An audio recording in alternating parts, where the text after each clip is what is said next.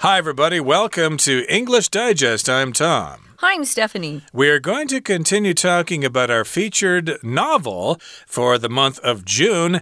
Uh, today, we're going to focus on the author herself, a woman by the name of Nancy Farmer. And she's kind of from this part of the United States that's close to Mexico. So she has a little bit of experience, a little bit of knowledge about the situation there. So, yeah, we're going to talk about her and she's her from background. Phoenix, Tom. Oh, she from Phoenix. Yeah, she's okay. from my state. Okay, Yeah. or maybe Tucson or Flagstaff. It or says uh, like she that, was born in Phoenix. Yeah. Okay, well, the southwestern U.S., of course, refers generally to uh, California, Arizona, maybe New Mexico, but in this particular case, uh, she is from that part of the country, and we're going to talk about her and how she came to write this novel. So let's get to it. Let's read the entire contents of her lesson now, one time.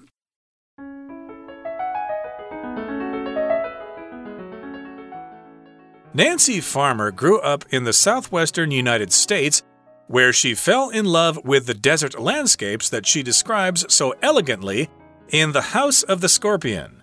It was also there that she witnessed firsthand the difficulties faced by Mexican immigrants illegally crossing the border into the U.S. for a chance to make better lives.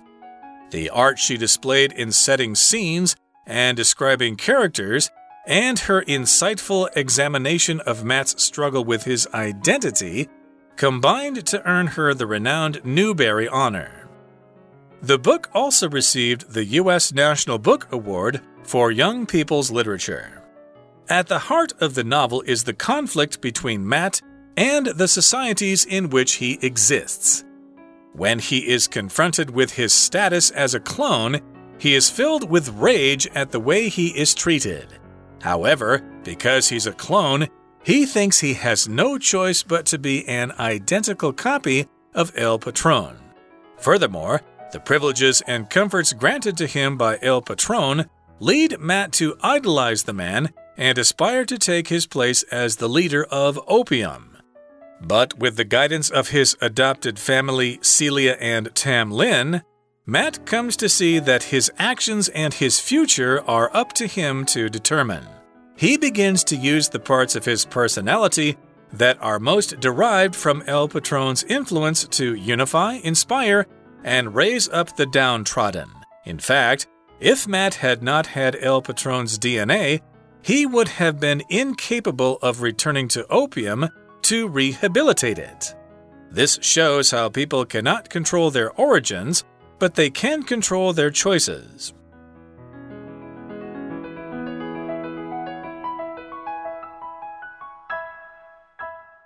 We're going to talk about the author first before we talk about some of the, the messages in the novel, what she's trying to communicate. Remember, our author's name is Nancy Farmer, and she grew up in the southwestern U.S., and she fell in love with the desert landscapes that she, that she described so elegantly in The House of the Scorpion. Um, I always laugh with friends about um, how. Arizona has the best desert landscapes. I know a lot of people from Taiwan like to go to Nevada and visit Las Vegas. I consider Las Vegas and Nevada to have the ugly, ugly desert. Um, but, uh, you know, everybody likes something different. So she describes these elegantly in The House of the Scorpion. Uh, as I mentioned earlier, she was born in Phoenix, Arizona. So she grew up in an area with a lot of desert and with a lot of people who were originally from Mexico. So uh, we're going to talk about how um, she got to witness firsthand the difficulties faced by Mexican immigrants who were illegally crossing the border into the U.S. for a chance to make better lives. If you witness something, we use this when you see something with your own eyes. And oftentimes, if people witness a crime or someone breaking the law, the police will eventually ask them to be a witness in a trial. So, if you're a witness in a trial against somebody, you'll tell the people, maybe the jury or just the judge, what you saw. And that person uh, perhaps will be uh, found guilty or not guilty of a crime based on your testimony. A witness gives testimony as to what they saw. Right. So witness means you saw something that not a lot of other people saw. It's kind of a privileged, uh, privileged experience. You witnessed a murder or something like that. And so here she witnessed firsthand the difficulties faced by Mexican immigrants who illegally crossed the border into the U.S and they're doing this for a chance to make better lives. So most people don't see that, we just hear about it, but she actually saw it firsthand. At least she saw the uh, people. I don't know if she saw them actually coming over, but uh, she saw them maybe in uh, sanctuaries or places like that. I'm not quite well, sure. One of the easiest things, well, I can explain this. Uh, there are a lot of Mexicans who are illegal that will stand on the street corners, at least in the town where I grew up, which is close to Phoenix, and they're looking for work. And so those who have work for them, day workers, will pick them up in their trucks and take them maybe to do some construction or yard work. Um, there are plenty of women who work as um, maids who are cleaning houses. Uh, they do that as well. So we get to know a lot of the people that way. Certainly, and of course, uh, that was her experience here. And the art she displayed in setting scenes and describing characters, and her insightful examination of Matt's struggle with his identity combined to earn her the renowned Newbery Honor. So here we're talking about the art she displayed. So the art here just refers to her special skill in writing. So she used that special skill, she used that art to set scenes and to also describe characters. Also, she had this insightful examination of Matt's struggle with his identity. So, those three things uh, the setting scenes, describing characters, and the look at Matt there, all of those things combined together to earn her the renowned Newbery Honor. So basically, yeah, she did these three wonderful things in this book, and as a result of that, she won this award. Yeah, the Newbery Honor uh, is a big deal. There are two very important awards that uh, authors of young adult books uh, can win, and this is probably the biggest one. If you have um, insightful comments or you are insightful yourself, it just means you have some sort of capacity inside to better understand people than most. Maybe it's a more accurate and deep understanding of a person and why they do what they do. Not everybody is insightful. I'm sure you all have met people in your life that you think, wow, they really get it. Or I want to go talk to, you know, my aunt or my mother or dad because they seem to understand people really well. I have a brother in law who understands people very well. And uh, it's always interesting to have conversations with him. So, to be insightful is a, a wonderful gift that people have.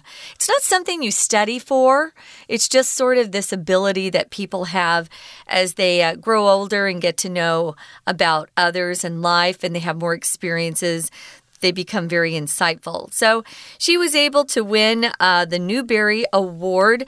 Um, it's a renowned honor and, a, a, renowned award, just meaning that it's something people know about, it's famous, people talk about it. Uh, maybe you have been able to go to some renowned. Uh, uh, places, you know, some very famous places that people talk about. Well, the Newbery Honor or the Newbery Award is a big deal. So the book also received another award. It's called the U.S. National Book Award for Young People's Literature. When you see those two words, young people, it's usually preteen and teen. Uh, teens that are interested in these types of books, like The Hunger Games. I would say that that's a young people's, um, you know, type of novel. So, yeah, so she got a lot of attention for this particular book. She certainly did. And at the heart of the novel is the conflict between Matt and the societies in which he exists. Yeah. So remember, he led an isolated life for a while there, and then he was friends with Celia and Tamlin and Maria, and then he went to check out the situation at the orphanage, and he also got into opium. And what was the uh, name of that other country Aztlan. there? Aztlan, yeah. indeed. So he saw those different kinds of societies there. And so he was able to kind of uh, go between them And of course, he had this conflict uh, between them because they had different morals and different values and things mm -hmm. like mm-hmm. that. So when he is confronted with his status as a clone, or status as a clone, you can pronounce that word both ways when he has to face that uh, reality there, that he is a clone, then he is filled with rage at the way he is treated. I would be too. Uh, rage, of course, is great anger. So he's confronted with his status as a clone. To confront means to face something face to face. You can't avoid it anymore. Uh, of course, there are lots of things in life that we try to avoid, but eventually we need to confront those problems. Yeah, there's somebody in the office office I just really hate, and we just really need to deal with this problem. So you go talk to that person face to face, you confront that person and you try to solve the problem. Yeah, the opposite of confront is to avoid. Um, a lot of people like to avoid um, issues. If you confront a problem, you face up to it, you deal with it, you don't ignore it or just hope it'll go away, you go ahead and confront it. You don't have to confront just people, though. Sometimes you're confronting problems like, uh, for example, maybe your tooth hurts, but you don't want to go to the dentist. Well, if you confront the problem, you face up to it, you make an appointment, you go to the dentist, even though you hate to. Um, you know, take care of it so life is better. So, yeah, he's confronted with his status. He grew up believing he was just a normal kid. He didn't know he was a clone, and he didn't discover that until he was a little older.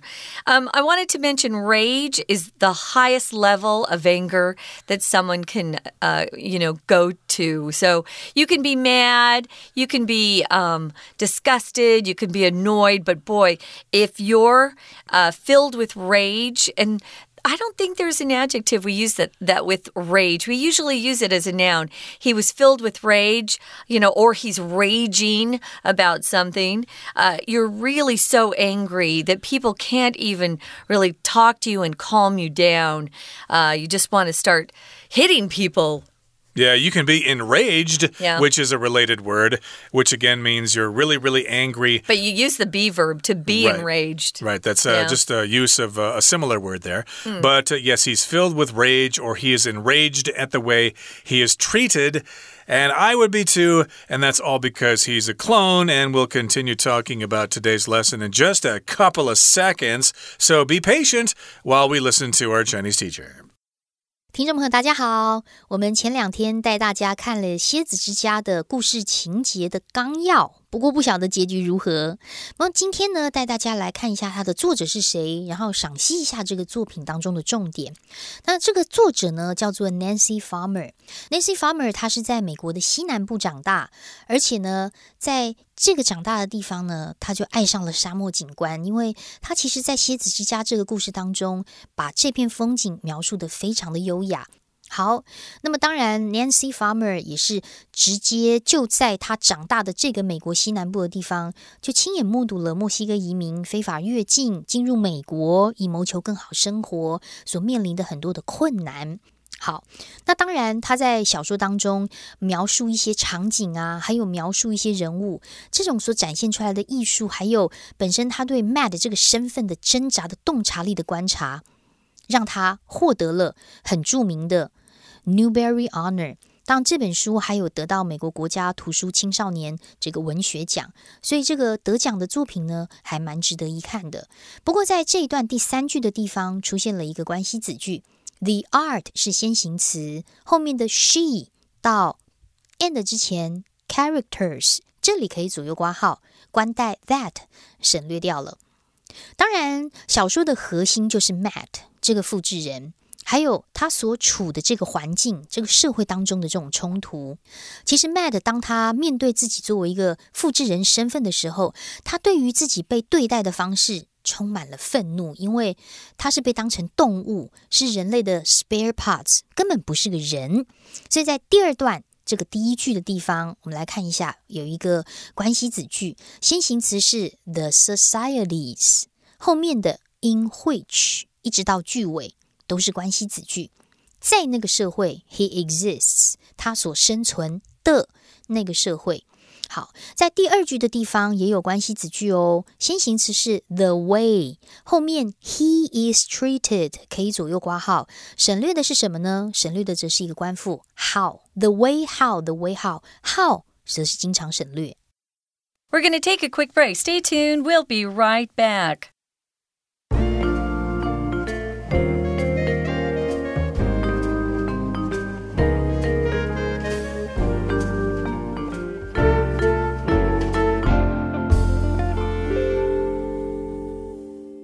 Okay, guys, welcome back. This is our final day of our literature unit. We've been focusing, of course, on the House of the Scorpion, uh, which is kind of a scary little arachnid or spider that has a stinger on the end of its tail that kind of curls up. Uh, the House of the Scorpion. And of course, if you were born in, I think it's around the months of October, November, um, your uh, astrology sign is the Scorpio. I don't know anything about astrology except that I'm an Aries because I'm in April. But uh, anyway, when we left you, we were discussing or talking about uh, Nancy Farmer, the author of this book, who had won some great awards for this publication. Um, she won the Newbery Honor and she also received the U.S. National Book Award for Young People's Literature. So, moving on to the second paragraph, we began talking about some of the themes and messages messages in this book. So, at the heart of the novel, and when you use that phrase at the heart of something, it just means it's kind of the zhongdian, that's like the most important part, is that conflict between Matt and the societies in which he exists. So, he grows up in opium, he flees to Aztlan, he goes to this um, orphanage, so he sees what it's like there, and then we, we know that he also goes over to San Luis, where his friend Maria is. Right. So remember where we left off, uh, we said that he was confronted with his status as a clone. So, yeah. of course, he was filled with rage because he was treated as just uh, a substitute for somebody. When his father had a heart attack, uh, Matt was expected to die and donate his heart to his so called father. Yeah. However, because he's a clone, he thinks he has no choice but to be an identical copy of El Patron. So, this is kind of an interesting question. If people are clones of other people, right. do we have identical personalities? Identical means exactly the same. You might know some people who are identical twins. Uh, which is Shuangbao Tai. Yeah. Which is, uh, I think that's a Tongran. Uh, we say identical twins mm -hmm. as Tongran, Tai. Uh, in English, identical twins. The other type is fraternal twins. But uh, yeah, identical, exactly the same. I knew some uh, identical twins. I've known two sets personally, and they had very different personalities, and they did not look exactly the same either. So I'm sure Matt has his own personality um, and his own look. But that's very interesting because they do have the same DNA. Uh, we don't call them clones of each other, though. Although technically they are they clones are. of each other, yeah. basically. They share the same DNA. Exactly. So, yes, uh, he has the same DNA as his father, so he's a clone, so he thinks that he has no choice but to be exactly like El Patron. Mm. Furthermore, the privileges and comforts granted to him by El Patron lead Matt to idolize the man and aspire to take his place place as the leader of opium. So, uh, yes, he lived an isolated life there, but I guess El Patron uh, gave him lots of things there, kept him protected there. He probably had all the comforts of life. So, yes, he was granted all those nice things by El Patron. And so as a result, he idolized El Patron. If you idolize someone, you consider them your idol, which means your xiang in Chinese, uh, the person that you really, really like, the yeah. person you really, really look up to. Who is your idol? Oh, mm -hmm. the mm-hmm. president is my idol. I just love her. Everything she does is perfect. She's my idol. Here in the same sentence, we have the verb aspire to do something. To aspire to do something is different than inspire with an I. To aspire to do something means you direct your, your dreams, your ambitions toward achieving something in particular. Some people aspire to be uh, an artist, some people aspire to be a CEO of a big tech company. You can aspire to do lots of different things. Well, he aspired to take his place as the leader of opium. Of course, his El Patron was the leader of opium, but he was thinking, well, when El Patron's gone, it'll be me that will step into his shoes.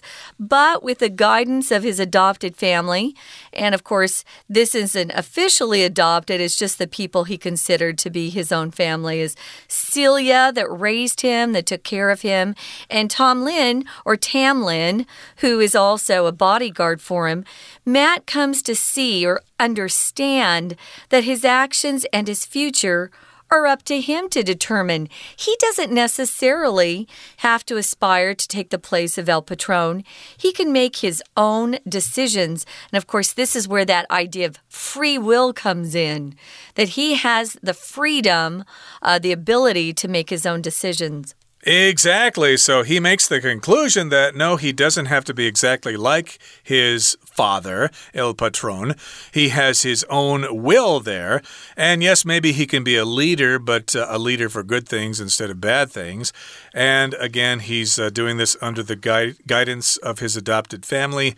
And again, his actions in the future are up to him to decide or up to him to determine. He begins to use the parts of his personality that are most derived from El Patron's influence to unify, inspire, and raise up the downtrodden. So it's kind of interesting. Leaders have similar traits. But we can have bad leaders and we can have good leaders, but they still kind of conduct themselves in the same way. Uh, they have organizational skills and things like that. They're strong. They're strong. Yeah. Uh, they're strong willed. Yeah. Uh, they can make decisions quickly. They're not afraid to take criticism and stuff mm -hmm. like mm-hmm. that. So, yes, uh, what you want to do is bring people together. You want to unify them. You also want to inspire them, which means to give them hope for the future. And again, we've got this phrase to be derived from, which mm -hmm. means something comes from something else. Right. Uh, you could say that uh, our gasoline is derived from petroleum. You know, it has to be processed first. So, yeah, you know, they have uh, a lot of similar traits, but you can use your your traits or your characteristics to choose good or choose evil. And of course, El Patron has always chosen evil. He's a drug lord. So it's up to Matt to decide how he wants to use his own life. And so if you unify people, as Tom says, you bring them together. If you inspire people, you give them a reason or a motivation to follow you, and you raise up the downtrodden. The downtrodden is a word we use to describe people who don't have any advantages. They're treated badly by people with power, or they're oppressed. So, yeah, he can do just the exact opposite of uh, El Patron and help people. In fact, it says if Matt had not had El Patron's DNA, he would have been incapable or not having the ability of returning to opium to rehabilitate it. If you rehabilitate something or a person, you change them so that they become better. A lot of drug abusers or drug uh, addicts go to rehabilitation or rehab to kick their drug habit. So he's going to try to help his city change from bad to good by using his own personal characteristics. Yep, so he did have El Patron's DNA, but he was incapable of doing bad things, but he was capable of doing good things, so he returned to opium to rehabilitate it, to make it better. And this shows how people cannot control their origins. We can't really control who our parents are or what kind of DNA we have, but people can control their choices. Yep. So, yeah, you learn to use what you've got and try to make the best decision possible and to not resent uh, your parents or your DNA or your genes or whatever. You just can't control that kind of stuff. Uh, you can't blame anybody if you got bad genes. Okay, that brings us to the end of our explanation for today. It's time now to listen to our Chinese teacher. 然而，因为他是个复制人嘛，所以他觉得他就别无选择，他可能只充其量就是一个 L Patron 的相同的一个复制品而已。而且此外呢，L Patron 给他的一些特权呐，还有安慰，使得 Matt 非常崇拜 L Patron，而且也渴望取代 L Patron 去作为鸦片国王的这个领导人的一个地位。但是在他被收养家庭 Celia 还有 Tam Lin 的这个指导啊教育之下，Matt 开始意识到，其实他自己的行为跟未来都是由自己来决定的。所以他就开始利用自己个性当中最源自于 Al Patron 影响力的那个部分，来联合激励提升弱势受压迫的人。好，我们来看一下第二段，先从第三句的这个地方开始。第三句就特别提到了他觉得自己是 Al Patron 的复制人。不过接下来的第四句有关系子句的简化哦，先行词是 the privileges and comforts，关系子句。则从 granted 到 apotron 这个地方省略的是 that are。好，接下来可能要看一下第五句的地方哦。第五句 come to see that，that 在这里不是关代，that 一直到句尾是作为 see 了解的受词。当然 that 是可以省略的，因为及物动词后面本来就应该要加受词，所以文意上。